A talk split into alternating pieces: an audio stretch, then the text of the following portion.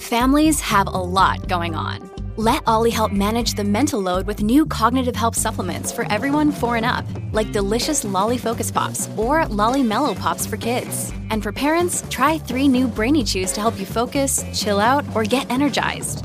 Find these cognitive health buddies for the whole fam at olly.com. That's O L L Y.com. These statements have not been evaluated by the Food and Drug Administration. This product is not intended to diagnose, treat, cure, or prevent any disease.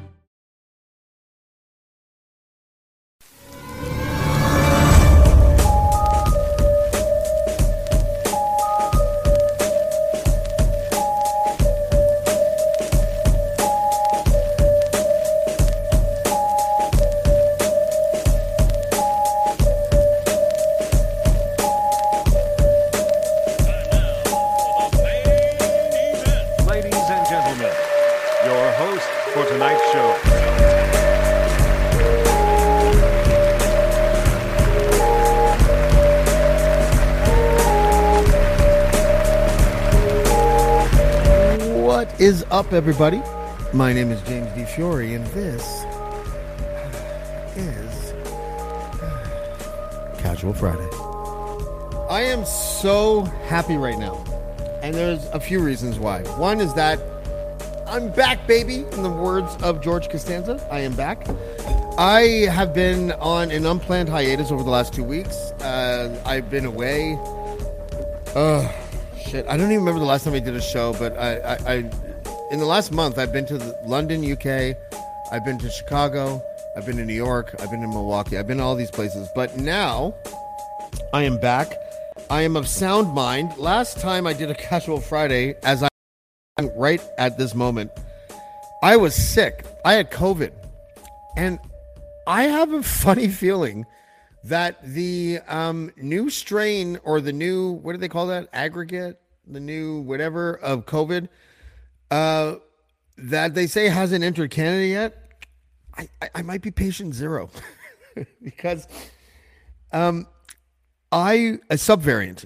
Uh, I think is, is is what it's called, uh, and I would like to thank my trusty assistant uh, assistant who just gave me that name. But I, I have a funny feeling that I might be patient zero of the new subvariant of COVID because I went to the UK and New York, came back, and then two days later, uh, I tested positive for COVID, and I was just wrecked. I was completely fucking wrecked. I couldn't uh, taste anything. I had body aches, a fever. My sinuses were all messed up, and I tested positive three times. And then, like four or five, da- no, five days later, I finally tested negative. Still felt sick for another couple days. Like I was really, really ill for like seven days. And uh, as a good patient zero, as a very uh, competent patient zero, I didn't leave the house or see anybody.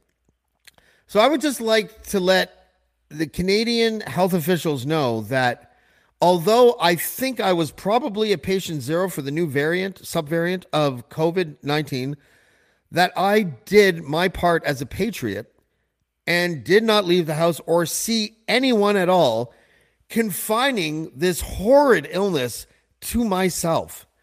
And in order to uh, receive the proper applause for this, I would like to invite my co host for the show, Mr. Douglas Connors. Douglas, how are you, buddy? I am doing fantastically well, my friend. How are you? I am better now. I mean, like I, I feel like uh, I did our country a favor by living, Yes. first of all, in a forest, and second of all, by having no friends at all in the vicinity of where I live. That I was able to contain the apparent or probable or perhaps maybe the subvariant of COVID nineteen to myself, and I feel like I I, I deserve a little bit of uh, of of credit for that. My friend, you have been a very responsible citizen. Oh you God, have been get a a crown? advocate. The Queen Beaver says, "Good job, very you, well sir. done." Thank you. There you go. Um, how have you been, sir? I I I, I want to congratulate you because you have news. Um, fresh off your stint uh, in your previous theatrical production, you have news on a new theatrical production. Can you please tell us what that's all about? I do. I do. Uh, about a week or so ago, I sent in a video audition uh, for a brand new musical um, that's been created here in Kingston. Uh, so, based on um, the popular children's books Madeline. Oh, Yeah. So it's Madeline the musical. Uh, I will be uh, playing Lord Cuckoo Face. how can you not giggle when you hear that character name? I know it's great, and a, a couple of other roles too, a trustee, the Spanish ambassador, and whatnot. But Lord, Lord Cuckoo Face. Um, uh, unfortunately, it's just two days, so it's Oc- October thirteenth and fourteenth. Okay. Uh, three shows, but it will be at the Grand Theater in the large theater, so the huge professional auditorium, the biggest stage in, in the city. Um, I'm going to make a commitment right now Yes. um, because I no yes. longer have a job outside of the home. Uh, I'm going to rent an Airbnb and go to either the 13th or 14th showing of that because um, I don't think I spend enough time um, supporting uh, my friends in their artistic pursuits, and I would like to do that right now. So uh, we are sitting here October 25th. I am making a commitment. If I do not it, listen to what I'm going to say right now, and you can hold me to this, you can clip this, anybody. If I do not make that show, I will donate $500 to a charity of your choice. I promise. Rainbow Railroad. I better fucking make that show because I don't want to pay five hundred dollars. It'll cost you less to come to the show. Yeah. Congratulations. Is is that is that like one of the main roles or a minor role? Like like what is it? Like I'm not Um, familiar with Madeline. I have two kids, but I don't know. I, I'm not Yeah. familiar with Madeline.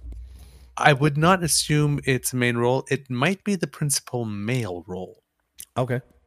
um, but that doesn't mean it's a it, it, it, doesn't mean it's it's a huge role. Uh, but it's a company I've worked with before. I think four years ago, we did Matilda, um, and I got cast with them at uh, Rudolph, Rudolfo. That that was a whole lot of fun. So uh, Douglas, can you can you go in and out? Your your audio is chopping up a little bit. oh, hold on, uh, might uh, might be my toggle. Have you do you have a thousand uh, tabs open? That might have something to do with it. But is that Yeah. You might. is that better? That is better. Okay, yeah. Sometimes I just have to toggle the the noise setting Oh, okay. on the restream on and off, and so yeah, yeah. Congratulations, buddy. Like, like, listen, like, like, is that? Because I'm always really curious when when you're people that are around our age. I'm 47. I believe you're 50. Um, Right. there is a a good version. I would say a good version of a midlife crisis is where you um, decide to pursue some of the artistic endeavors that maybe you didn't put enough effort into when you were younger. Are you experiencing that sort of positive midlife crisis at this point in time? Because now this is your second role in a theater in a in a excuse me in a theatrical production, and I feel like it it warms the cockles of your heart in a way that maybe other things do not. Oh yeah, it does. Uh, But I've been doing this. I started out as a dance student, right? That's right. When I was a kid, so I, I, think I took my first dance lessons at eight, and I was hooked, and I did that for thirteen years. And I was doing a bachelor of fine arts at Concordia in contemporary dance when I busted up my leg really bad, and that pretty much put an end to that. Uh, and it was um, uh, I had surgery on my leg, had to learn to walk all over again, and all that kind of stuff. Yeah. And X number of years later, like almost like a dozen years later after the surgery, I said, you know, I really do miss dancing. Now I probably can't dance National Arts Center dancing anymore, right? Which is where I, bet was going. can. I bet you you fucking can. Mm, maybe I, I kind of sort of like babied my knee. Now, maybe now that I'm playing tennis and I'm much more confident because I mean, tennis can be pretty hard on the knees and I'm, I'm handling it maybe, but I, my, my mind was saying, you know, I can't do that, but certainly I can do community theater dancing. Hmm And that got me to a point where I actually did get a professional job where I got paid to dance like 26 years after I stopped dance school. Wow. Right. You must Which be really proud. Like, like, do you ever sit there at night and just be like, "This is"? I'm just so happy that I'm doing this. Yeah. Well, that's the thing, right? Is that it was supposed to be over at 21.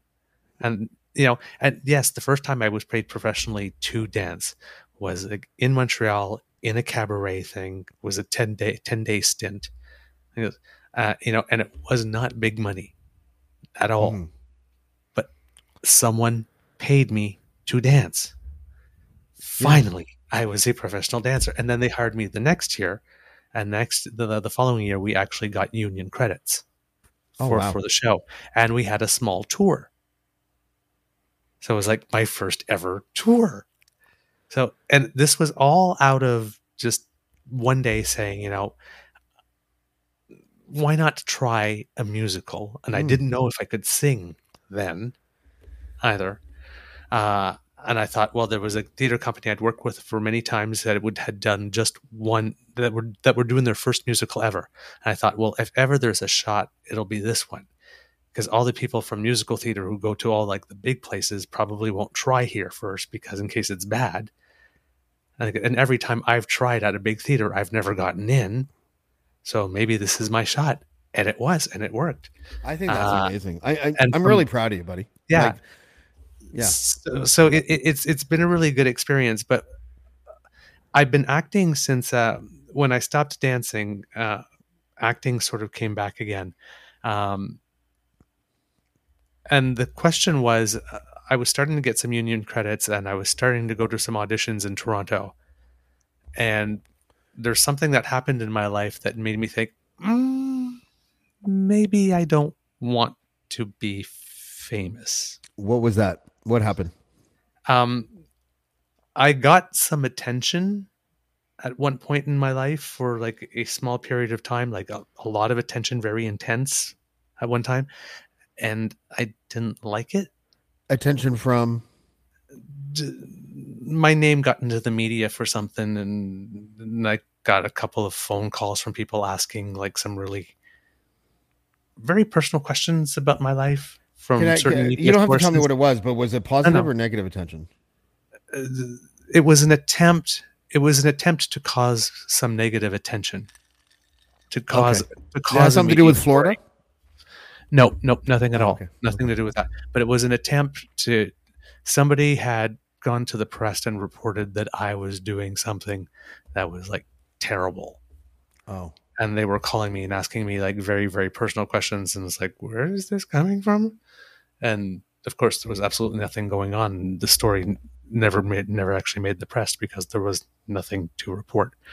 So, but it was just sort of like wow okay i'm getting a little bit of attention and there's already people that want to make trouble for me yeah. i guess and it's like this thing that i'm doing that's got me the attention i'm volunteering for this like it's not like it's not like somebody's paying me to do this or, i'm getting a free car or something like it's costing me money to do what i'm doing Yeah. here in this volunteer why would somebody make me try to make me trouble it's like i'm not gaining anything from what i'm doing so it was it was just very very weird and that made me think hmm which is why i kind of stuck to theater because in canada you can be a famous stage actor and nobody will know who the hell you are That's true.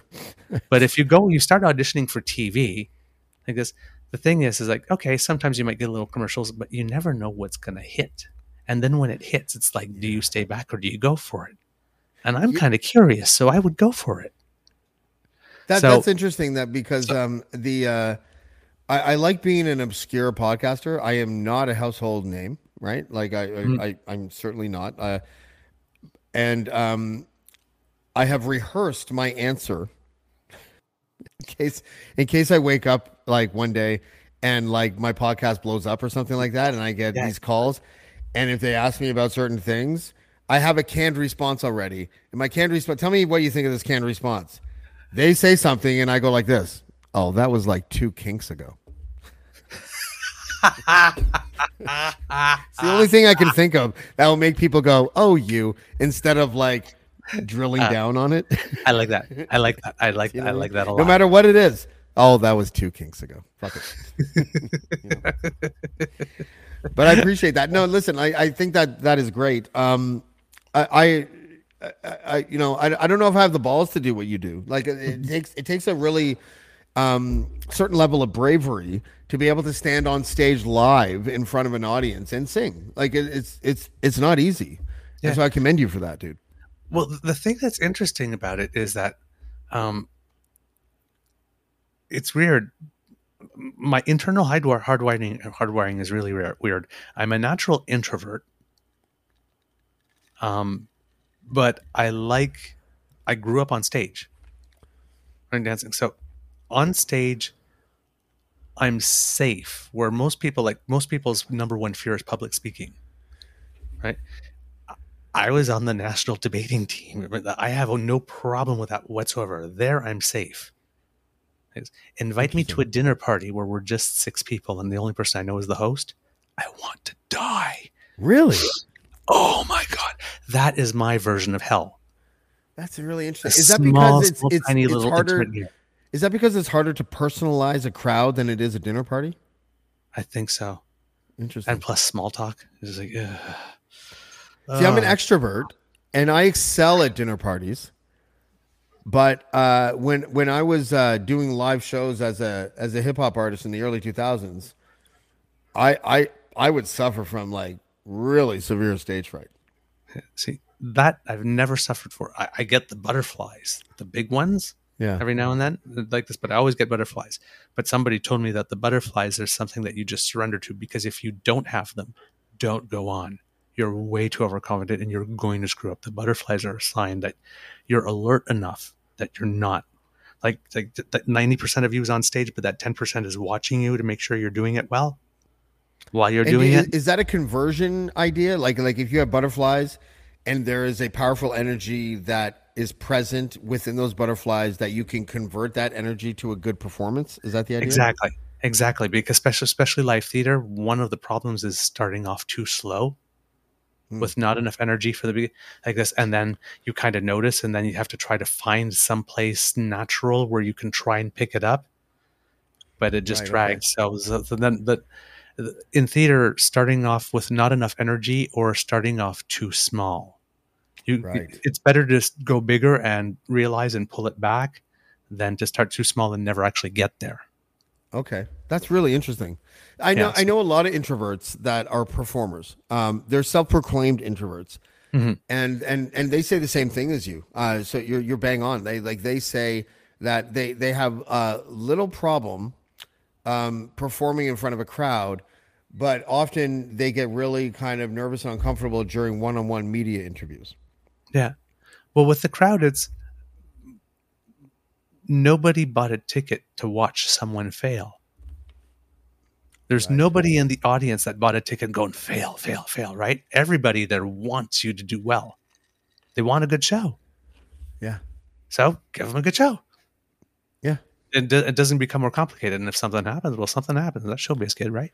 Wh- What's your post-mortem from your last show that you did? Like, how Oh, do you feel? It, how do you feel it went? My last show was a gift. Really?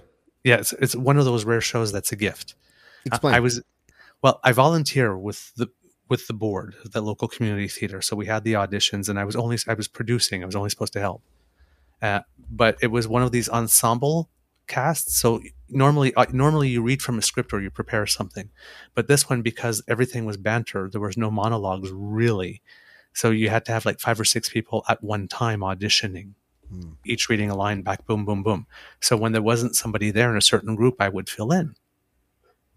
Well, after the first day of auditions, they asked me to shave, come back the next day, Can you this audition. Can, can you stop looking like Saddam and come back looking like? Uh, More, more like could could I play could I play stage age thirties we need less Saddam and more Jimmy Smits. if I got rid of the gray? Yeah. Uh, but yeah, I I ended up getting the part which was the lead. Uh-huh. Um, and uh, it was a story about um, a young man uh, in his uh, late 20s, early 30s, uh, who's finally getting, um, well, who's lived with his four Italian grandparents, or very wow. close to them all his life, and has gone there every Sunday, you know, every Sunday dinner since he's become an adult. And Did you have to learn how to twirl spaghetti? no, no, no, not for that. Okay. Uh, and then he uh, got a, but he gets a job in Seattle, across the country, and he's got to tell them that they're going, that he's going, and then the grandparents try to find a way to get him to stay.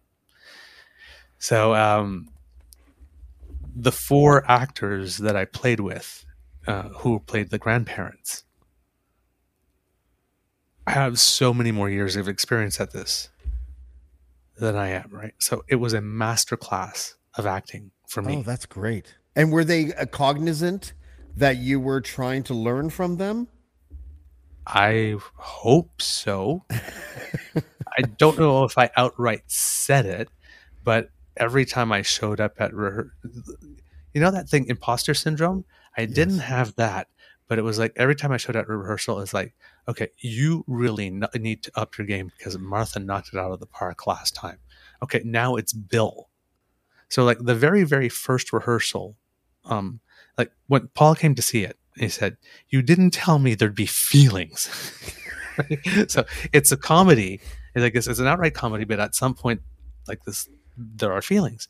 And right in the first rehearsal, uh, Bill, who plays uh, my one of my grandfathers, um, delivers this soliloquy, and he literally has me crying right at the first rehearsal. Oh, really? like in the rehearsal like this. And i'm sitting there i'm thinking okay if i'm crying now by the time you know after three months of rehearsal and we get on stage i'm not going to be able to cry anymore. I'm going to be so used to doing this.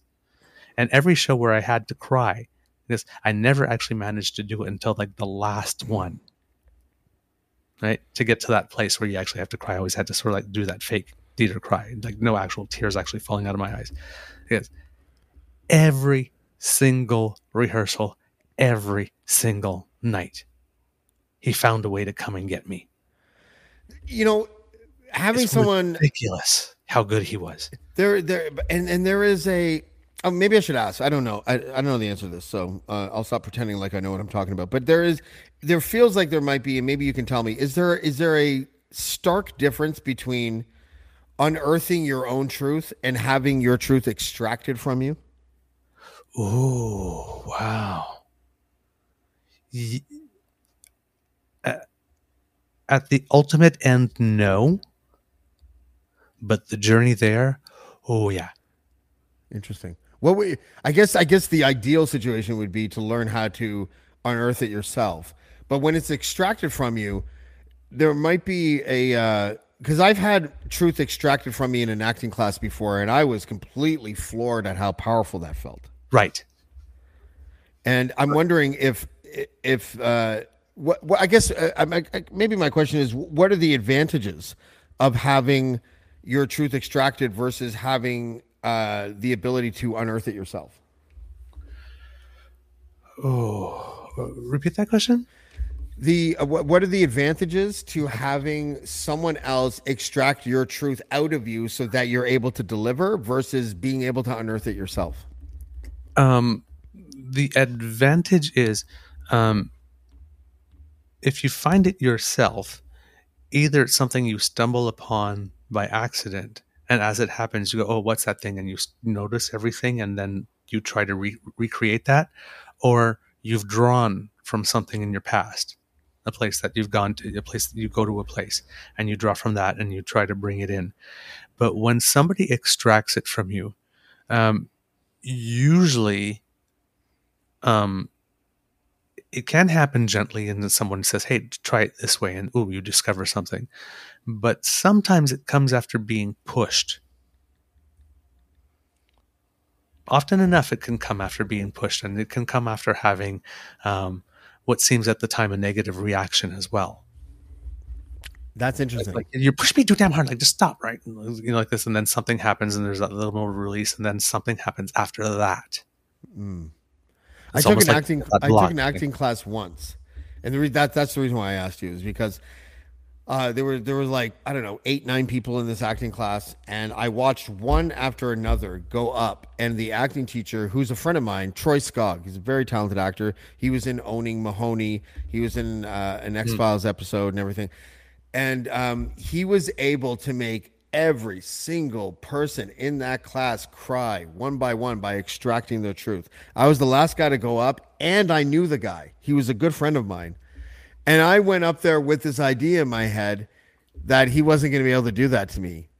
And not only was spot, he able to he? do that to me, but he was able to extract my truth and put me into tears quicker than anybody else that got on before me. And uh, I, I appreciate um, the craft of acting is is is a really underappreciated art form, I think, because a lot of people associate acting with people who are shallow or ditzy and all that kind of stuff. But um, that is completely untrue, especially in the theatrical realm, uh, where where people are literally owning their own emotions in order to deliver something poignant for the audience, and is really, it's really amazing to watch uh, that craft uh, firsthand because mm-hmm. of how, it, it, especially if you understand um, what it takes to be able to deliver something that's emotionally relevant to an audience that will feel what you're trying to project. It's really, really powerful stuff. It, it, it really is. And, um, and you're right, because they're, it's like on the way to that performance you see, like, like I, when I think about it in musicals, for example, you have to learn to sing the song, and then you have to learn the steps, and yeah. then you have to learn your lines and acting on top of that, and you have to put that all together, and then you got to like time things, and then you got to know enough in case somebody drops a line that you can save them somehow, and all that kind of stuff, right? And then deal with anything that can go wrong at any time of the moment. Mm-hmm. And that's one of the reasons why I love live theater because I love the high wire thing. I love the fact that anything could go wrong like this. And then you get those nights where you just nail it. Yeah. Which is great. But uh you um yeah. I, I think that this particular show with those four actors, um, and then the other person that was younger as well, um, like I saw her ability grow over the course of the rehearsals, but it seemed that every day that I came in, I really, really, really had to bring in my A game um, to be at their level. Um, and it was three months of no drama whatsoever from anyone, from crew, from everyone working backstage with us, from the director, from anybody on the cast. Just no drama whatsoever. I swear. Is that rare? Total gift. It's pretty rare. It's pretty rare. Okay, I didn't know it, that. It's not. It, it's not. Not totally rare. It's happened. Uh,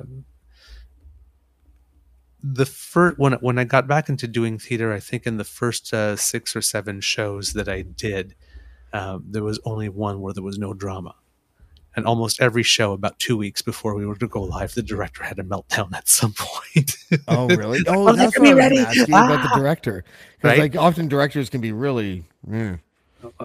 I, I know it turns out that my first attempt at being a director i was one of those like, i directed one thing in my life my and job. it was a commercial and and my my whole thing was just like just let them do what they're i was like scorsese i was just like just let them do what they're gonna do improv. Yeah. It's all good, you know. Yeah. And then no, I, produ- I directed a commercial that probably would get me canceled today, but still, it was a success at the time. Yeah. No, with that, with directors, I had a healthy respect for them, but after I tried my hand at it, it was, oh, damn, it's going to be a long while before I try that again. Yeah. okay. Um, well, congratulations, because I think that is that is quite the accomplishment. Um, I, I'm really happy for you. When, whenever someone is doing something that encompasses uh, or captures their passion and and something that emotionally fulfills them i get really kind of proud of them. So i'm very proud of you. Well done. Oh, thanks. There's something i want to say though because to finish answering your your first question please. because we, we went along along about roundabout way. Um i think that now now that i'm 50 and now that i've you know tried my hand for a year or two putting my face and my own voice to my own words because the Eager Beaver thing was written for 10 years.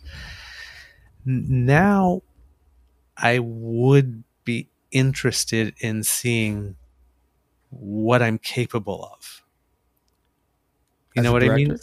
No, no, as oh. an actor. It's, I wasn't pursuing anything professional for the longest time, and I wasn't going to take auditions in Toronto or in Montreal or something. I was perfectly happy doing community theater and some little pro am stuff. But it's there are different opportunities at other levels that you can't get at a lower level because of budget. So there's there's always a part of me that always wondered how far could I take it if I actually did pursue it?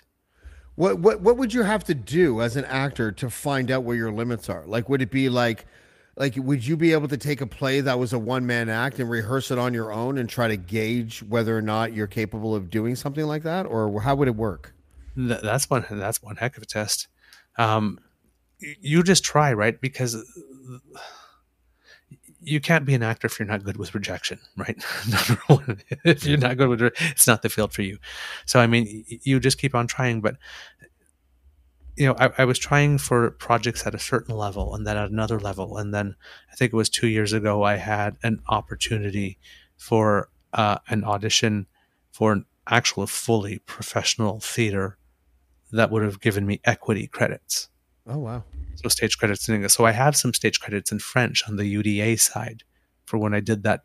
You know, the company I did the musical for the first time hired me the next year for a second one. We did that tour, Mhm. but I don't have any in English. Oh, interesting. But now I'm at the point where I'm my resume is good enough that I get in if I put my name in for auditions for professional companies. I haven't gotten one yet. I got one. It's not a no, it's a not now because turns out we're not doing the project right now, but come and audition next year. And then the following year they decided to take a year off. So December will be the following year. Dude, keep Uh, at it. Keep at but it. Like, I'm, I'm like three or four times I'm like knocking on the door and every now and then someone will throw money my way for something but that that, that just just that lit equity is like right there and i'm sort of like just right here i'm getting invited to the party to come audition but i haven't been called up yet I think. Listen, I, like, I, ah. I, I'm one of those big believers that success is uh, is an equal part of talent and ambition and perseverance. Like, like they're keep going. Uh, you know what I mean? Like there, there it's are a thousand frogs to get a prince thing right you got to kiss him 100 volume volume volume. You know what i mean? Like and and and, and it's true. That's why a lot of like not in maybe not in theater because that's it's a lot easier to tell if you if the casting director uh fucked it up in theater than it is in television right?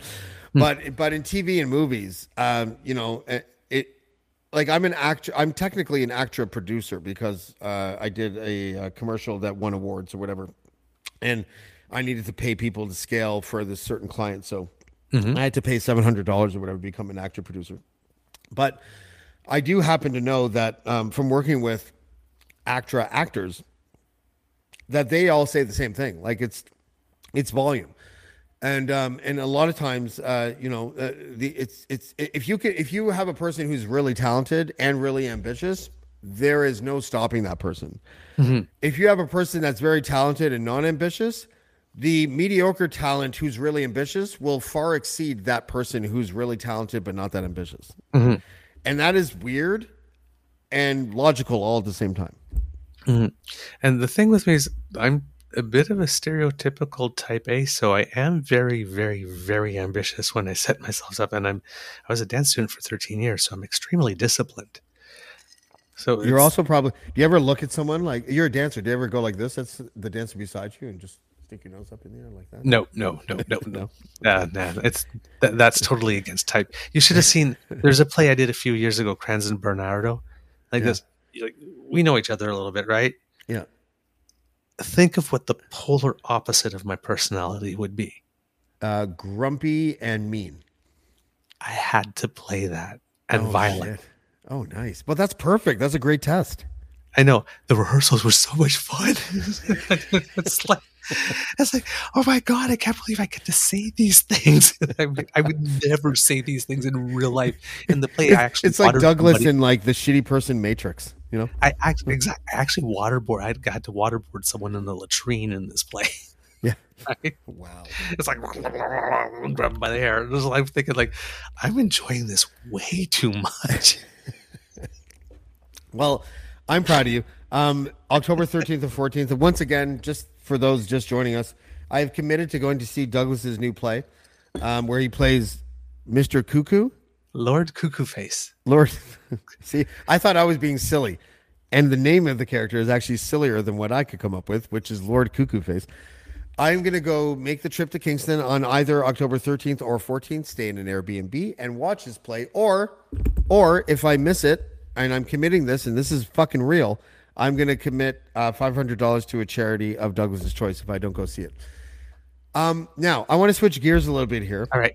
Um, and I don't want anyone to be like, "I thought this was casual Friday." You can't talk about serious stuff. Everything's casual. Casual Friday is now defined as the following: even serious stuff is discussed in a casual manner. Exactly. That's how it goes. I wrote this piece today. I'm getting casual. Yeah, you're getting casual. Um, decision to uphold Jordan Peterson's social media training order is an Ontario court troll job. Now, I'm going to tell you what I meant by that, and then we are going to discuss it like rational human beings. I have a feeling that if Jordan Peterson were a different kind of person, and he, okay, okay first of all, let, let, let's talk about his social media posts, which, by the way, I don't think were very nice posts.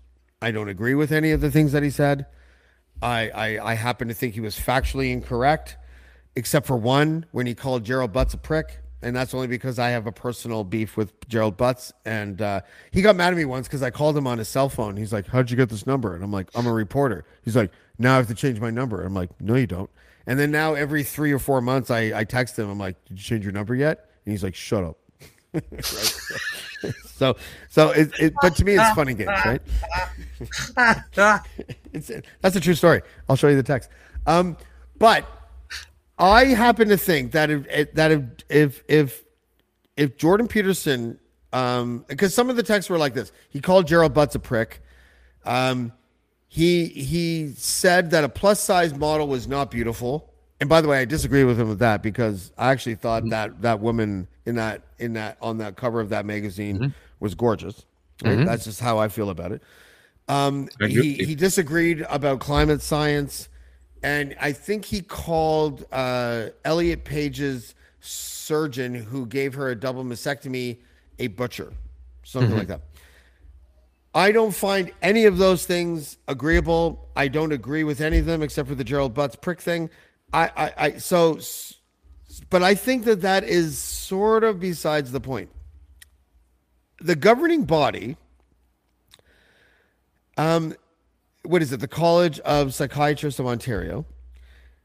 uh, Psychologists. did- sorry, Of psychologists. is it psychiatrists or psychologists? Psychologists. Psychologists, my bad decide fielded complaints from people and we'll get to that in a second because i think that's part of the problem too and then followed up on those complaints and said that jordan peterson had to go to social media training he appealed the decision with an ontario uh, through the ontario court system and the ontario court system upheld the original order from the ontario from, from the college of psychologists of ontario Right. now, though I look at the situation, uh, and, and I and I, again, I don't agree with the tweets that Jordan Peterson said, and honestly, I don't really agree with most of what Jordan Peterson says. Although I don't hate him either. Like I'm, I'm one of mm-hmm. those people. Like I'm just whatever. Like he, he says what he says. I have a few opinions about this. My first opinion is that I would personally like to know who made the complaints. Mm-hmm. I would like to know if those complaints were made from an authentic um, concern about Jordan Peterson's potential future patients versus people who just politically disagreed with him. That's one thing. The second thing is those tweets that he made, and one of those, by the way, uh, one of the complaints was made by an American who disagreed with what he said on the Joe Rogan podcast about climate change. I have no idea why that's even a relevant thing in this particular situation, but according to the uh, College of Psychiatrists of Ontario, that that was relevant. Even though that person who made the complaint just sent in the entire transcript of the three-hour interview rather than the part that they disagreed with, there are so many things that bother me about this, and and so it's the complaint process, and then it's the idea that I seem to believe that if Jordan Peterson called Donald Trump a prick, and if Jordan Peterson was really mean to Matt Walsh and somebody else, that no complaints would have ever been levied in the first place. I find that I agree with Jordan Peterson that it is a little bit biased and I don't think worth the court's time or anyone else's time, especially because he hasn't really even had a practice in six years. What say you, Douglas? I say I can see how someone will see it that way, uh, or could see it that way. Um, I think that the issue here is the fact that his Twitter account specifically says that he's a clinical psychologist and that he often speaks saying as a clinical psychologist. And then he does these things. Mm-hmm. So it is, it is very, we have to remember at every time that we are not talking about Jordan Peterson, the person, private citizen. We're talking about Jordan Peterson, clinical psychologist right. when we're associating this behavior. Uh, and when you become, you get a license to be a licensed clinical psychologist, you sign an oath. And on this oath, you say that you are, you agree to limit your freedom of expression in certain ways okay. in order to be able to say, I am a clinical psychologist and get the benefits that come with membership. Um, he wants the benefits that come with membership without having to be responsible to the profession. Right. So the profession tried to bring him back in line. Um, he said that they have no authority to do that. Clearly, they do. Uh, he brought it to court. Clearly, he lost. We all knew he was going to lo- lose. We did. Well, yeah. There's is that just because the the rules are are, are set forth by the um, College of uh, Psychologists of Ontario, where we're basically so plain spoken that it would be impossible for the Ontario court not to uphold the ruling? In one way, yes, and the other way, it's they just they it's clearly them who have the authority in this case mm. on such matters. I mean, there's there's nothing ambiguous whatsoever. They're the licensing body. Okay right what? this is this is specifically their domain so it's um so he, he didn't have a case now the thing as you mentioned is that he hasn't had a practice since 2017 so but the thing is is that he could so long as he's a member in good standing he could start one again right but what he's doing is that without having the practice he's um plying on the i am a clinical psychologist to add legitimacy to the things that he's saying. And I think it's pretty clear as a clinical psychologist, you probably should not be seen in public recommending that people unalive themselves. That, that's that's probably a bad look professionally for you. Which one was I mean, that? Because because which which tweet was that that you're referring to? I think the one where I, I can't remember off the the top of my head, but the one where he suggested that somebody might should maybe kill themselves. Yeah. Yeah, that that that was that that was bad form uh, for sure. Well, I, I mean, like yeah, Rachel Gilmore made a point. If you think of all the reasons for which you might go see a clinical psychologist, for example, if you have an eating disorder, well, that comment he made about that woman in the bathing suit, why would you trust him? If you're if you have mm-hmm. gender dysphoria, why would you you wouldn't go see him? Well, if you're trying to figure out if if you're questioning whether you may be trans, you wouldn't go to him to help you figure that out. You can so there's well, a whole not, people transgender people are not a monolith. Like like again, I, I, always bring up the person that I had on my show because I mean uh, statistically there might be one person that might fit with him in that like this, but I don't I would not recommend him as a safe person for somebody looking for those services to go to. Right. Okay. Okay. But but is there is there a um yeah, I, you know what? I'm, I'm not going to bring us down a rabbit hole. I, I get what you're saying. Like he was talking specifically about Elliot Page, and mm. and I think that um, if you're an adult, especially, and I want to put an emphasis on that, if you're an adult and you choose to uh, get the surgeries and change your name and pronouns and everything involved uh, when it comes to gender reassignment surgery, um, you should be left alone that I, I, I, so I disagree with Jordan Peterson with what he said about Elliot Page. Mm-hmm. Uh, I, the doctor. If he's if he said that about a person that was 14 or 15 who had the same pro, um, procedures as Elliot Page, I might have a different opinion about it because I, I'm a little bit, as a father of a nine and a seven year old, I am a little bit confused about, and I understand the argument is that some parents are abusive. So let's just like recognize that at the beginning. But I can't think of any legit reason why a school should know something about my children that I don't know about. So, so when it comes to certain uh, laws that uh, are are uh, that circumnavigate the transgender issue and all of the ancillary issues that come with that, I, as a father, am am very um like it, it, it takes a lot to convince me that there is something that a teacher should know about my kid that I don't know. But So the I'm thing a little is, bit is that- like I, I, I'm wondering why that is, uh, why why those types of rules exist, uh, and and if if it exists because abusive parents exist, why is it that parents that aren't abusive also get left in the dark? Okay. Here's the thing. My perspective from this again is if we're if we're looking at this legally, Mhm. right? A child is a human unto themselves, so they have a personality. They have rights unto the, unto themselves.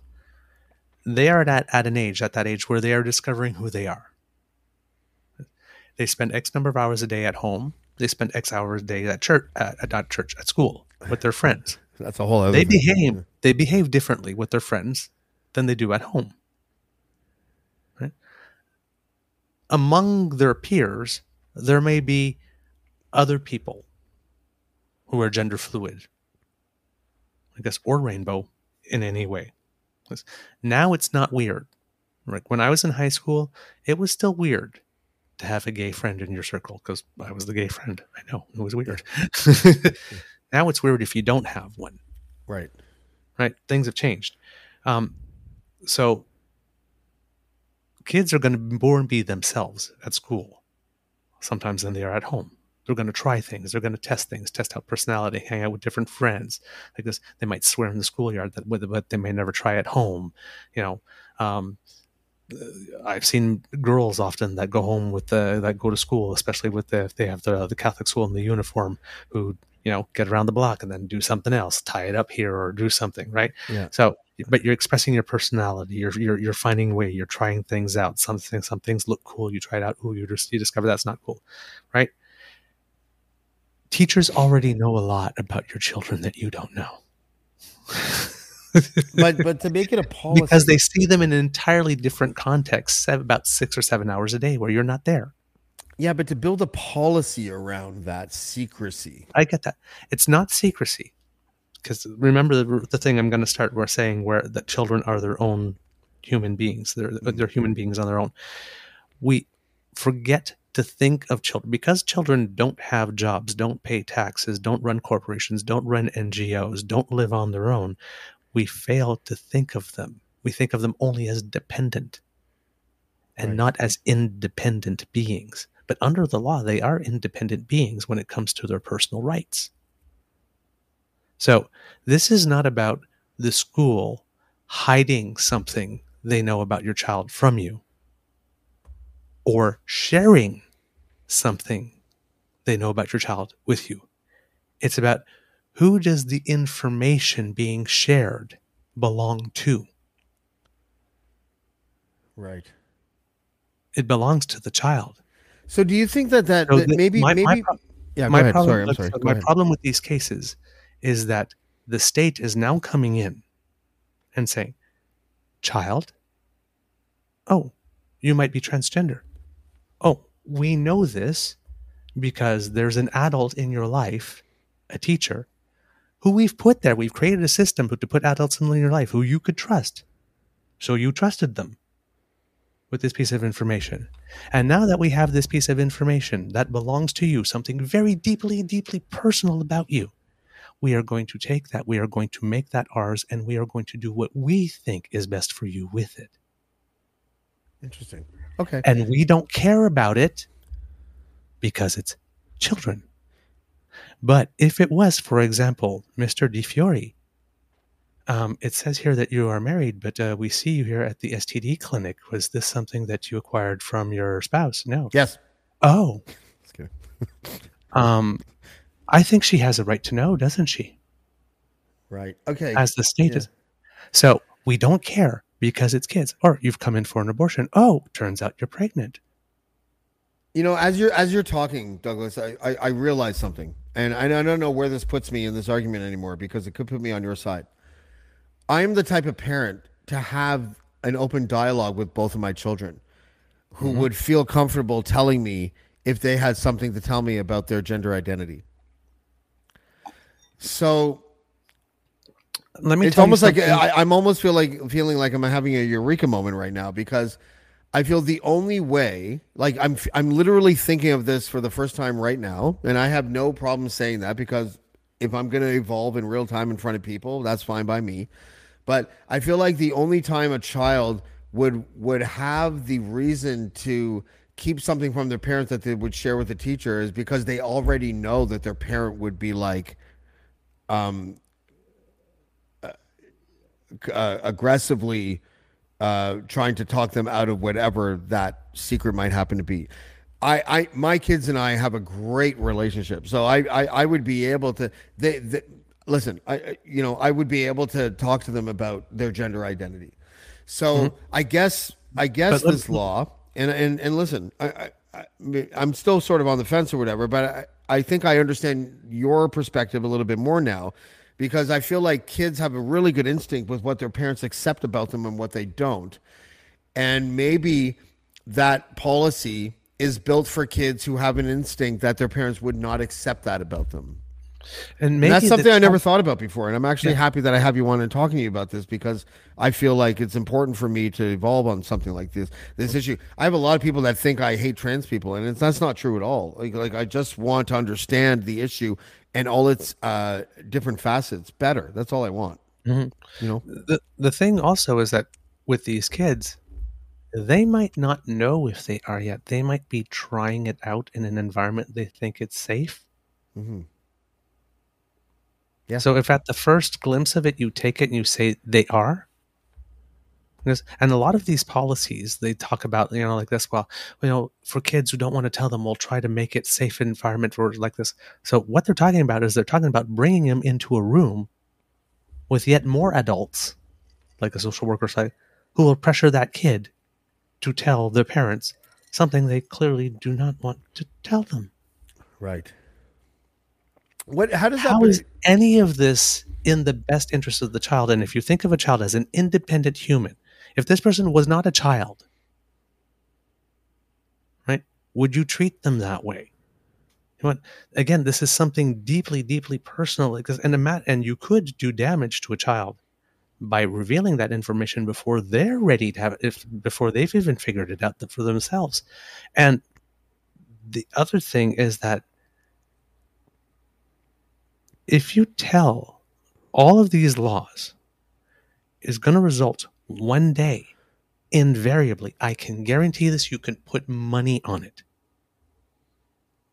some kid somewhere who's affected by one of these laws is going to have be outed to their parents before they're ready.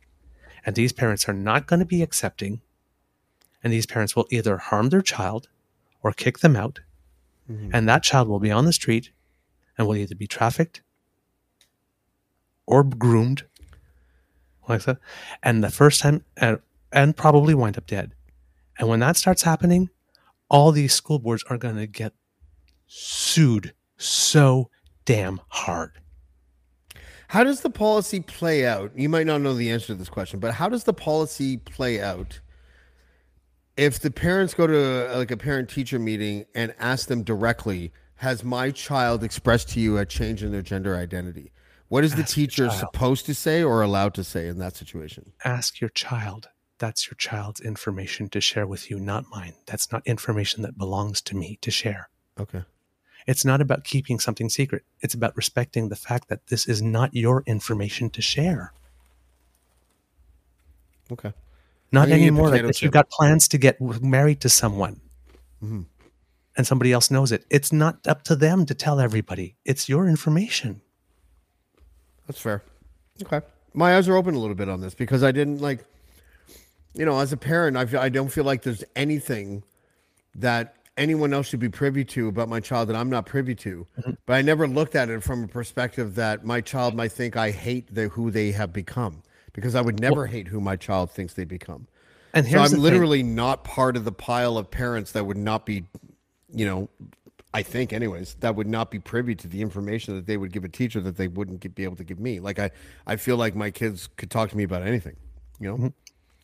But the thing you have to remember, as someone who's rainbow and went, through the coming out process, my mother, who's not with us, is love on two legs. I've seen her be okay with gay people. We've had gay people in the house.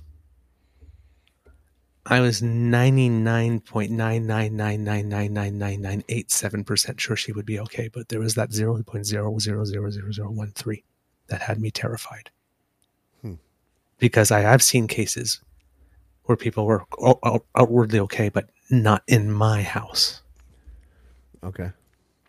right? So even if you think you've done, parents, if you think you've done everything to create the environment safe, there's probably still a small fraction of them that is still terrified as fuck, no matter what. I, if my son is gay, the, the one thing that makes me, that would make me really ecstatic is that I would be able to borrow his clothes. but just just remember that, right? Yeah. like if you know just every child even if they're almost 100% sure is still terrified because you never know what happens what's going to be real until you actually say it and that's that's once that word comes out of your mouth and between that reaction it feels like a freaking lifetime Yeah. it could be just five seconds of terror but it feels like a lifetime I can only I can only imagine Douglas. Obviously, like I have no way of being able to personalize any of this stuff. Um, one thing that I will say is that I think, um, and I mean this. Uh, I'm not trying to be, um, you know, curt or or flippant or anything, uh, but but my recent separation has, um, I think, made me more open to evolve on a whole bunch of issues regarding my kids because I, I one thing when you're together with somebody um, whether you love them or not, when you get into the routine and the monotony of of a sort of like nuclear family, you, you can sometimes forget about the nuances and the specifics about what your children experience. And one thing that I have been extraordinarily aware of uh, in the last few months as uh, my children and I navigate this new situation is is a new appreciation for what they go through as as individual little humans, right? Like, and so um, I was really, I was kind of, I, I got, I got a little verklempt today because my son, um, we, my son and daughter have, uh, and I have spent the last few days together, um, you know, like ten hours a day. Um, I, I they go back to their mom's house just before dinner, but I get them at breakfast time, so say ten hours a day or so. And my son today, just before he got picked up, um, just sort of casually, he wasn't being emotional about it, and he wasn't even really looking at me when he said it. But he said, "Daddy, I really like the last couple days uh, being here because you remembered how to play with us." And I and I was like, and I knew exactly what he meant at the time, like be, like when he said it, and he was right because um, when when my wife uh, and the kids uh, moved out, th- you know, um, I didn't see them for about a month, and when they came back, I was I missed them so much that I was very much like I just want to snuggle with you guys and watch a movie, right? Like Right. I, I want to hold you close to me and watch a movie Right. or whatever. And then in the last like week or so, um, you know, I, I I started playing with their toys with them and you and, and and being the dad that I was when they lived with me and and man, they're so wise and and they pick up on that shit. And and my son like literally basically said to me, fucking finally, dad. You know, like you're you're you're showing me the daddy that you were when I lived with you. That's basically what he was saying. And it made me feel um, a little bit ashamed of myself for not doing it sooner, but also really proud of my son for for being able to communicate that to me. You know what I'm saying? Yeah. Yeah. Yeah. It- It's it's it's it's it's really magical. Like kids are so fucking smart. They they they know more about human interactivity than Oh, yeah. adults do. Like Oh, they yeah. understand shit immediately. We underestimate kids so much. They are capable of so much more than we give them credit for, and they they just wisdom. Kids have wisdom. Yeah. They Was do. They Sophie's World? do. The book uh, or Sophie's Choice. Um, I, I think it was. I, I can't remember what book. I think it was Sophie's Choice when they would talk about how uh, kids are born with the wisdom of the universe.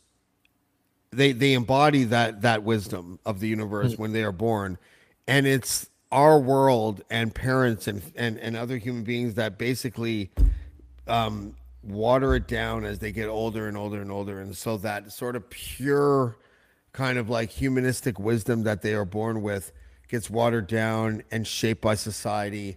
And and eventually they become adults. And and if they can find a way to harness a piece of that they they they're lucky but otherwise it kind of Yeah. fades away Uh, and, Yeah. and i find that uh, as i get older and i watch my own kids grow i i i, I feel like that is actually like such a stark reality you know like You got to hold on to that inner child, man. yeah, oh my god, like uh, you know, and I used to joke that my my lack of maturity was my way of holding on to that inner child, but it really isn't. What what what I really want to be able to do as a dad is is um is be able to like let my kids be who they are while knowing that I love them no matter what. And my and, and I think I'm accomplishing that right now. Like this separation, I I, I have found um, um there's a vein of stoicism that actually Dean Blundell has really put me onto.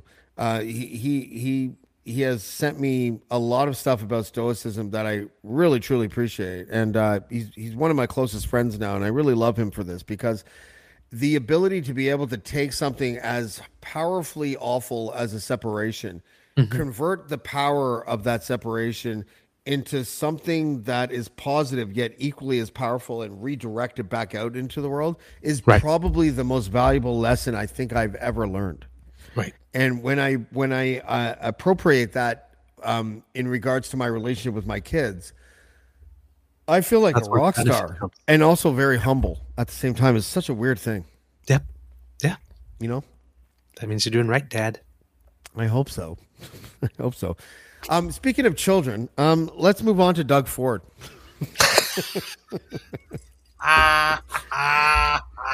Did you see the? Uh, Love it. did you see the press conference that he did today? Hold on. I mean, okay. Sorry. First of all, No, I have not yet. I have not yet, but I heard it was a doozy. Well, well, first of all, the greatest picture in Canadian politics that I have ever seen might be this one.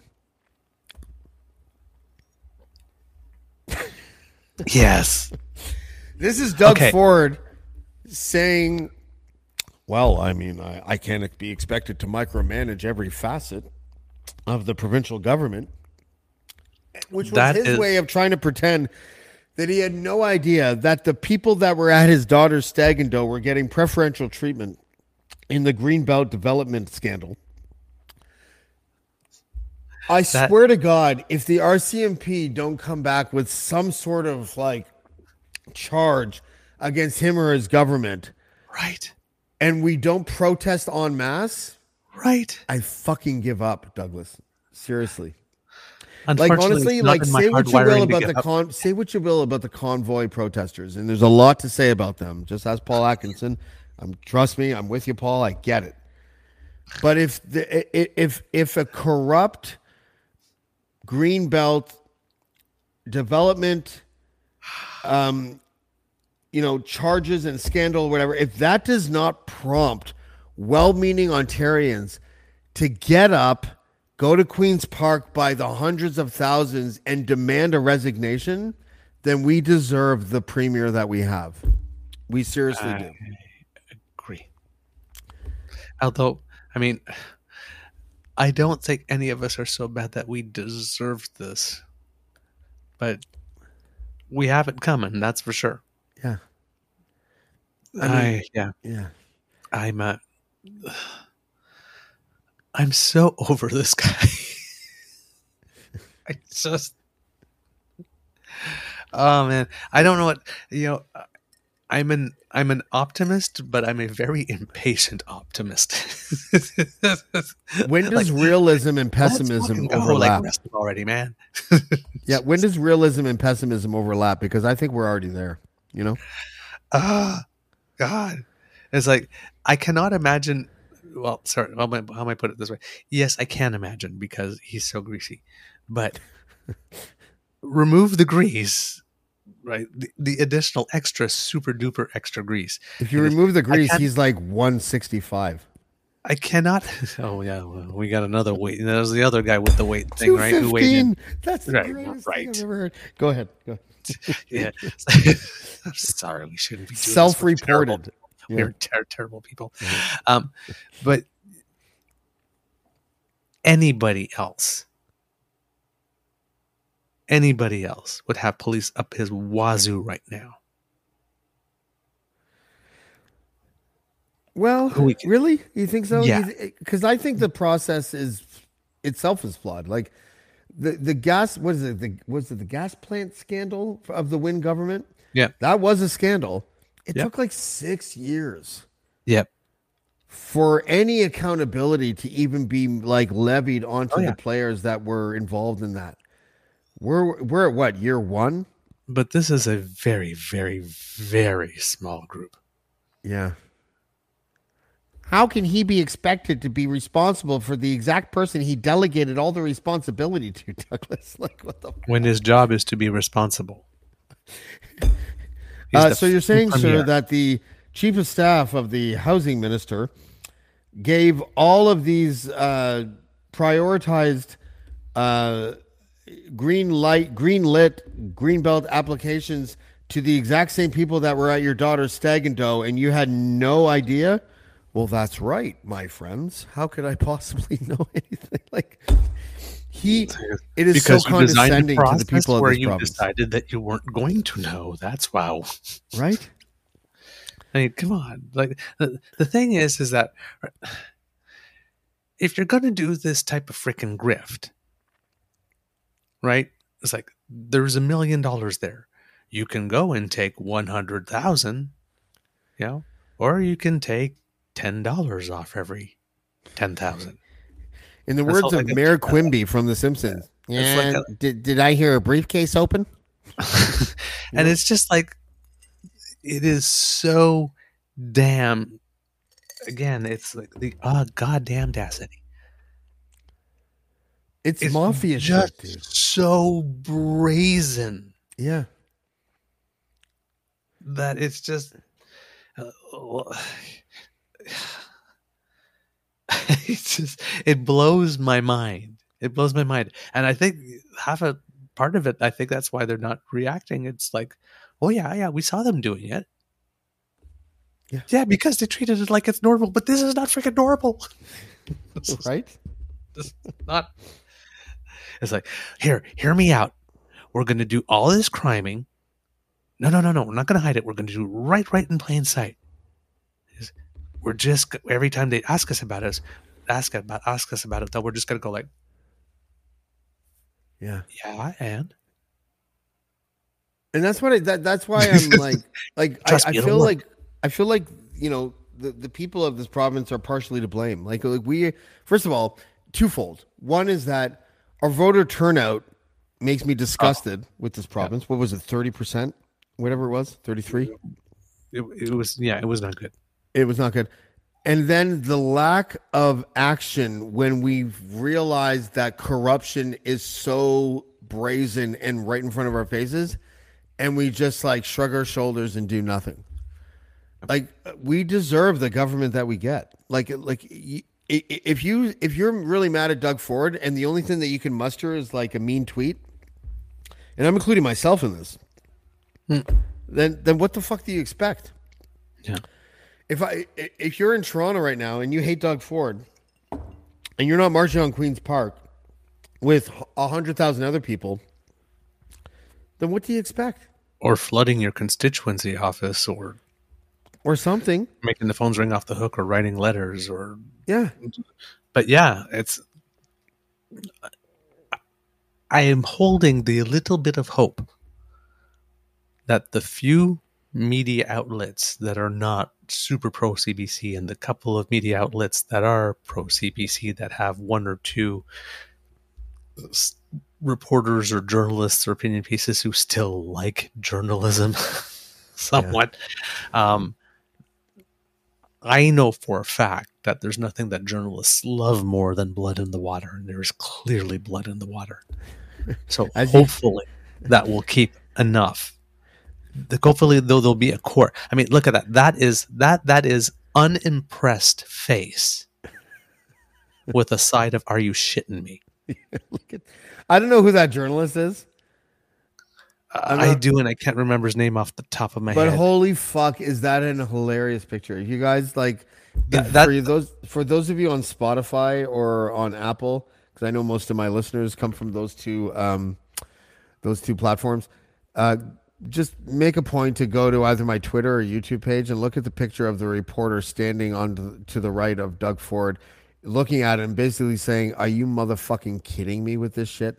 As Doug Ford tries to pretend that he had no fucking idea that the fix was in with uh, you know with with the way that um, Ryan Amato handled uh, the the applications for the green belt development. Like the, it, it is absolutely insane. Like he is treating us like we're we're fucking four years old. Like it is crazy. Um, and he resigned. well, see that this So is he threw thing. him under the bus. Yeah. Yeah.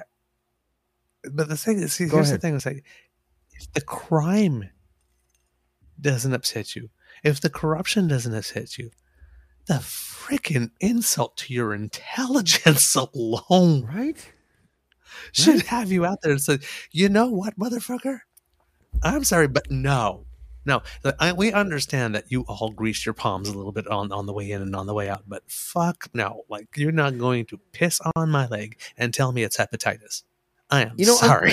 It's just- That's a good point, Douglas.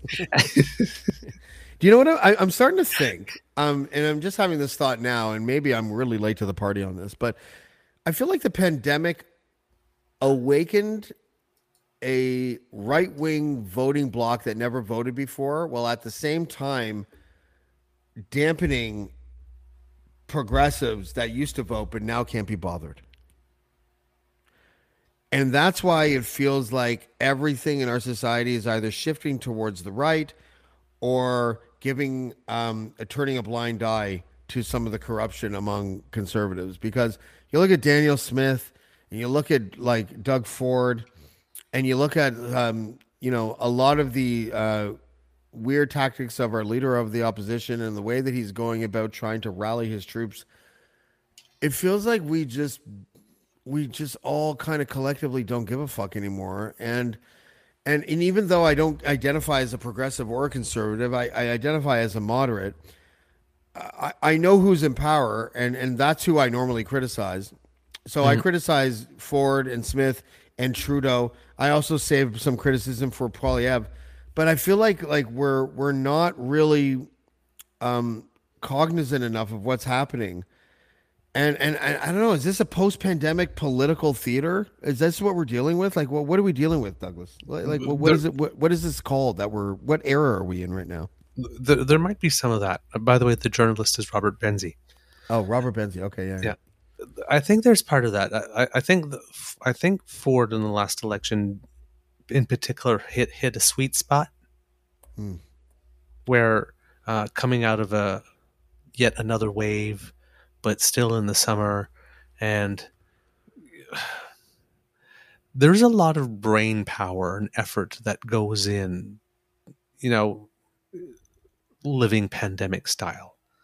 You know, you don't after a while it sort of becomes a new normal after a while when you're doing it. But when you think about can't go here can't go there. Oh i got a sniffle. I need to test. Am i doing this? Oh did you bring your mask? Did you bring this? Did you bring that? You know did you wash your hands? Did you eh, that takes a toll like for some people it just became their life and they were fine with it but but there were some people it's like oh god damn it i'm fucking washing my hands again right um and like even I, who thought, you know what, like this, I am like fully converted to masks from September to April because I haven't been sick in two years. And it's like last year I slipped a couple of times. I didn't always have it, right? right? You revert back to your normal pretty damn quickly, even though I am totally sold on, like I'm completely sold on the benefits. Um, but I think there was so much I think there was a waiting to exhale moment that sort of came there.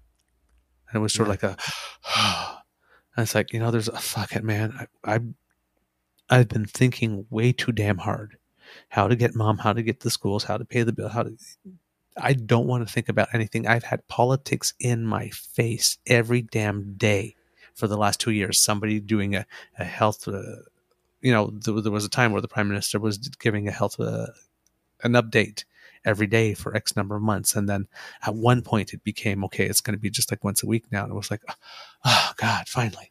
Yeah. Right. It's like, but, but what I'm saying is that you don't think of the pandemic as politics being present right in your life but we were all a lot well we were all a lot of us were at home or those of us that were essential workers but everybody was tuning in especially at the beginning every day to see what the next thing was yeah right? Yeah, that's true. I I, I think you're right. Um, I think so. It was just like I'm yeah, COVID fatigue, COVID fatigue, and politics fatigue sort of went hand in hand. I guess at that point, yeah. Do you think that? Um, do you think that we are going to be able to eventually get to a place where, um, where a bipartisanship, like a demand for bipartisanship, will come from people, or do you think like uh, can because I don't want I I always uh, sort of hold out a little bit of hope that we are not going to follow in lockstep with our American cousins and just become a completely divided state. Mm-hmm. Do you think that eventually there'll be moderates among the right and the left that will just completely fucking demand that we stop this shit, or do you think that that that is unrealistic? Uh, it's not unrealistic, but if I'm being completely honest, I think for that to happen, the conservatives have to lose the next two elections federally. Really? Yeah, oh, they okay. have to spend that much time in the sin bin realizing that this is not going to work for them. Because listen, Oliver is now what? Harper 4.0, 5.0? It's all Harper, but different packages. I feel like Harper is, is, has has sort of drifted more towards MAGA than Poilievre has drifted to than Poilievre slash MAGA has drifted towards Harper. Mm-hmm. Like I feel, you know what I mean? Like I don't feel like Harper wasn't MAGA when he was in power. He may have been a little bit he, like sleuthy and like a little bit like cloak and dagger with what his real intentions are and all that shit.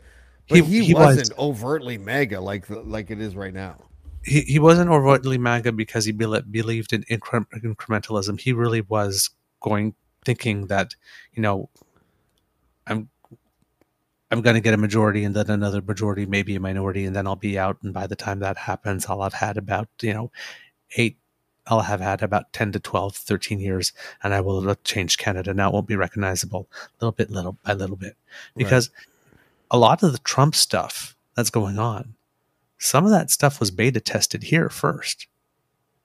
If you're looking back, for example, um, removing all mention of climate change from government websites. Oh, Harper right. tried that first, but that went there. Um, changing foreign aid policy to not fund stuff that did abortions somewhere else. United okay. States was doing that a little bit, and then we did that, and then they did that some more. Um, you know, we had uh, the the you must remove your veil at the citizenship ceremony. They upgraded that to a Muslim ban. There's there's a yeah, lot of things. Yeah. yeah, it's he did it very very. He knew Canadians wouldn't go for it. He also knew that because we had more than a two party system and that we don't have a US style Supreme Court where the appointees are, you know, conservative or liberal. You know, we have a different sort of appointing system and a different tradition to the court, mm, principally because we have the three seats that have to have, you know, Quebec Civil Code on it. Harper Uh, so also that- so- popularized uh, uh, putting cases in front of the Supreme Court that he knew hadn't, didn't have a chance and succeed. chance of winning that Yeah. type of stuff and uh, you know the number of times he was overturned constitutionally particularly a lot with mandatory minimum laws and that type of stuff well each one of those things technically is a crime Hmm. he tried to commit against us and then the court reversed it but each, some, each one of those things was something he tried to get away with that was illegal that he tried to impose on us Interesting. Over and over again then held in contempt by parliament Yeah. and then the in and out scandal, cheating in the election, to which they pled guilty, and then they tried to keep the money. You know, like this for all yeah. that for all this talk about the liberals being corrupt and all that kind of stuff. He was the one that pleaded guilty in court to in and out. They had Bruce Carson. They had Arthur Porter, the associate. Dude, Dean the Senate scandal to going me to jail. was- Mike Mike Duffy went went to court. Uh, well, Mike, well, the, the, the, the Don Meredith has the sexual scandal. if I just may, like, like I, I talk to Mike Duffy on a regular basis, Mhm. right? He, he Oh, won't he- come on my show. He won't come on my show because his fucking lawyer won't let him come come on my show. He show. got screwed. He did get screwed. He Thank you for saying that totally. because a lot of people don't understand that. They think Mike No, Duffy no. was part of the corrupt machine, but he wasn't. No, no, he tried to denounce it. Well, not only Every that, step- but like he never actually did anything wrong. Now, No, no, the he asked all rules the right themselves, the the rule, the Senate rules themselves were the problem. Yeah, Okay, but he like- asked all the right questions along the way. Should we not did, be but- doing that? Should somebody be looking at this? Should we call this person in? Say, No, no, no, you don't need that. You don't know. But he asked all the right questions every step of the way. He got screwed. Harper shot himself in the foot with that whole thing because Yeah, Mike Duffy. But no, no, wait a minute, wait a minute. Harper shot himself in the foot, but you know what Harper did that was genius, right? No, Was getting him to accept the nomination for PEI first. Because from that point, Harper had him by the nuts. Because Harper Well- could just turn around and say anytime if he fell out of line, oh, well, oh, no, I guess you're not really from PEI. You're from Ontario. I guess we're going to rescind that. well, that's you." where Harper fucked up actually because uh, so so so for those who don't know, Duffy um, Duffy was appointed a senator senator because Harper wanted him to be his golden boy when it came to fundraising. Right. That was the idea. Yeah. Now, Duffy ended up um, claiming a housing allowance Right. that seemed to break the rules at the time, but the rules for the Senate were so loosey goosey that they actually didn't break the rules. right. But then Nigel Wright and and and Stephen Harper decided like I, either they didn't like the um, potential impropriety of breaking the rules, or they didn't know the rules, because Nigel Wright then cut a check for for Duffy, who didn't break any rules, to cover up the expenses that he had paid that he had claimed. Even though he didn't break any rules, so, And so they covered up a scandal that didn't even exist, and thereby invented the new scandal. And expenses that he would not have had had he been appointed from Ontario, where he had been living for the last 17 years or 30 It years. still God didn't break the rules, though. The Senate No, rules themselves There were no so rules loose. to break. Yeah, There were no rules to break. But That's the right. problem is, is that because he had appointed him from PEI, and clearly he had not been living on PEI, it, it was the social damage, right? right. That Harper Adams like, oh, well but then the cover up was worse than the actual infraction because there Exactly. was no infraction. But that's how he made him dance, Mike Duffy dance. If you don't do, do what I'm going to do, then all of us you don't you don't do what I need you to do, then I'm going to go to the media and say, "Oh well, wait, wait look at this scandal, Michael Duffy. I get you didn't live in PEI when you signed this document. Hey, everybody, look, Yeah, wow!" And then throw another virgin into the volcano. That's how Harper. You know how Harper got rid of Rahim Jaffer and Helen Guergis, right? He was going to Guergis him. yeah, yeah.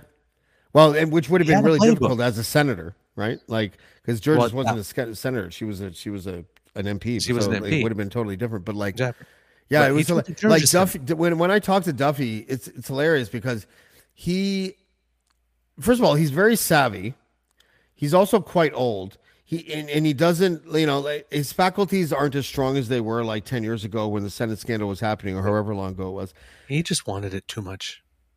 he he kind of did like he felt important. Like he he Yeah. listen, if you're if you're a guy who's in the media and you're in the media for like a quarter century and you know everybody, Yeah. the natural progression um, for yourself, if you want to have this like career that sort of Emeritus. encompasses all things media and politics, you become a senator. You're probably thinking, and rightfully so, that you've accomplished a lot in your life, and and I get Exactly. it. You got you got a little bit uh, rosy eyed, I would say. Yep. Um, Yes. You know, and with, with the with the role that he played of of sort of like raising money as a senator for the Conservative Party. Yep. But then when when the knives came out, Yeah. he all of a sudden realized what he should have realized as a journalist at the from the very beginning is that he was expendable and he was being used. Right. And so when I talk to him now, you can hear it in his voice, Douglas. Last time I talked to him was probably like I don't know Oh, six must- months six months must- ago or something. But I used to talk to him like once a month. I literally like, dude, it, he's one of those guys where it's like, Duff, I gotta go. We've been on the phone for like two hours. Like, I gotta go. But but I love him in a way too because like he's very um he owns his naivete. Like he he understands how how naive he was about how the politics work, despite being a person that was ensconced in it as a media person. He just That- didn't that- understand what is like behind the curtain. That situation wounded him deeply. It totally. Oh my god! It totally. It defined him as, as in the last in the last you know act of his life. That was his defining moment, and he lost. And I don't. I don't understand how he lost his uh, appeal to to to get his pension. Um, you know, like he didn't do Yeah. anything wrong. He was dragged into court, and he was found not guilty, and he still can't get his pension, Yeah. or or his legal expenses paid. And I find that very strange uh, for a guy that that was found not guilty. But The the trainer and stuff expenses and whatnot that was a little dicey. So, but the the resident stuff and whatnot like this that was, and the consulting firm thing too. So I mean, like he he was a bit greasy too. Yeah, but the, the there- whole there's hou- always a but the whole bit of- housing thing was a setup. Harper trapped him into that one, Yeah. and all is true. along, all along, he was trying. Because because he asked, shouldn't I be a senator from Ontario? Shouldn't I be doing this? You know, what about these benefits? Maybe we should have this person come and explain it to me. And everybody was saying, no, no, no, no, trust us. And he did Yeah. like this. So that's that was the thing when I was looking into when I was writing for my blog. It's like I'm sitting there just going, wait a minute, this guy is actually asking the question, the right question, and saying, shouldn't we bring somebody in to check about this? And they're the ones that. Why is this guy on trial? Why aren't the other people on trial? Dude, do you remember? I don't know if you felt the same way that I felt, but like when the Senate scandal was happening, I was sitting there at home scratching my head, being like, who the fuck is Nigel Wright's public relations person? Because why is this guy Right. basically being canonized by literally every conservative that exists? Is he a saint? Is he the Pope? What's happening here? Like, it was insane. He was in, completely infallible. No one had anything bad to say about Nigel Wright I know ever. It was crazy. that was weird. Yeah. The I've never seen that before in history of the politics where world that was someone a- just gets completely absolved of any wrongdoing of any kind, even though he's even- the person that cut the check to cover up He the crime that didn't exist. He didn't Like- even need to be absolved. He was never accused of anything. It's the first time in the history of the world that someone got accused for accepting a bribe that nobody got accused for offering it. Yeah. That's right. We, it's such a crazy fucking world. Oh my god, uh, Douglas, I'm going to go now because I think that uh, that's.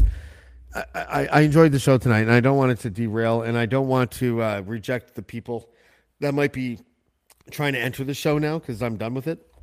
Um, but listen, um, as far as like the last two or three casual Fridays go, I'm so happy that I got to spend it just with you because uh, it's been a long two months, my friend.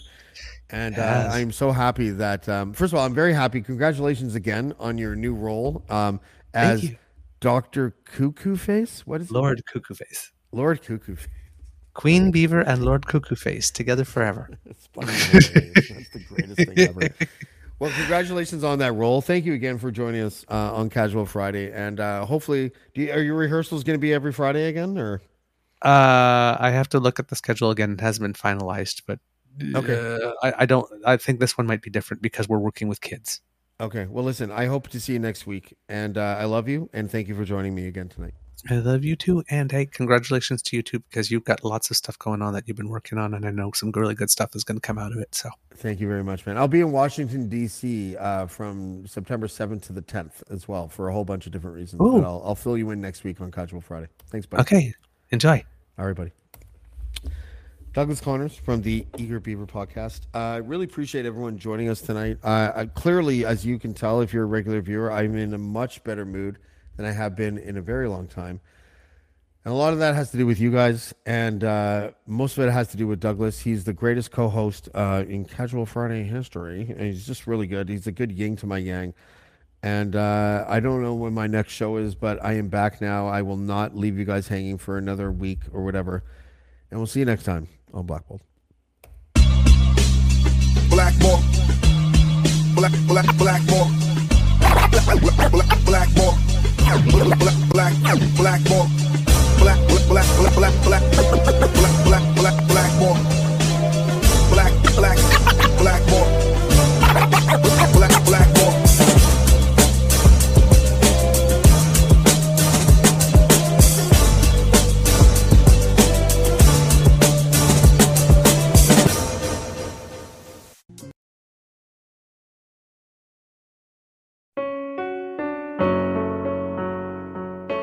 Hey, listeners, I'm Christy. And I'm Melissa, and this is Buried Motives, where we dig deep into the details of some of the most gruesome Dirtbag murderers. She said she enjoyed hurting things that can't fight back. And that is a disturbing view into the mind of a murderer and such a dirtbag. Yeah, that's not even strong enough words. This is totally a recipe for disaster. And not to justify whatever is going to happen, but you can totally understand and see how this would be in the works. If you were only to look at what she did later on and not know any of that history, she would appear like off the wall crazy. Oh, 100%. Because we're not even close to getting to the end yet. But you can just see this pattern and all this kind of stuff developing in her, which is what we're here for. We're digging deep. Join us each Thursday as we unearth the dirtbags that live among us. and the motives buried there. Hope you join us as we exhume the truth. I'm Matt Cundill, host of the Sound Off Podcast, the show about podcast and broadcast. Since 2016, we've been speaking with amazing people who have populated your ears for decades. Legendary broadcasters, research wizards, talent experts, podcasters, voice talent. Almost 400 stories, all for free. Subscribe or follow the Sound Off Podcast on Apple Podcasts, Spotify, Amazon Music, or at soundoffpodcast.com.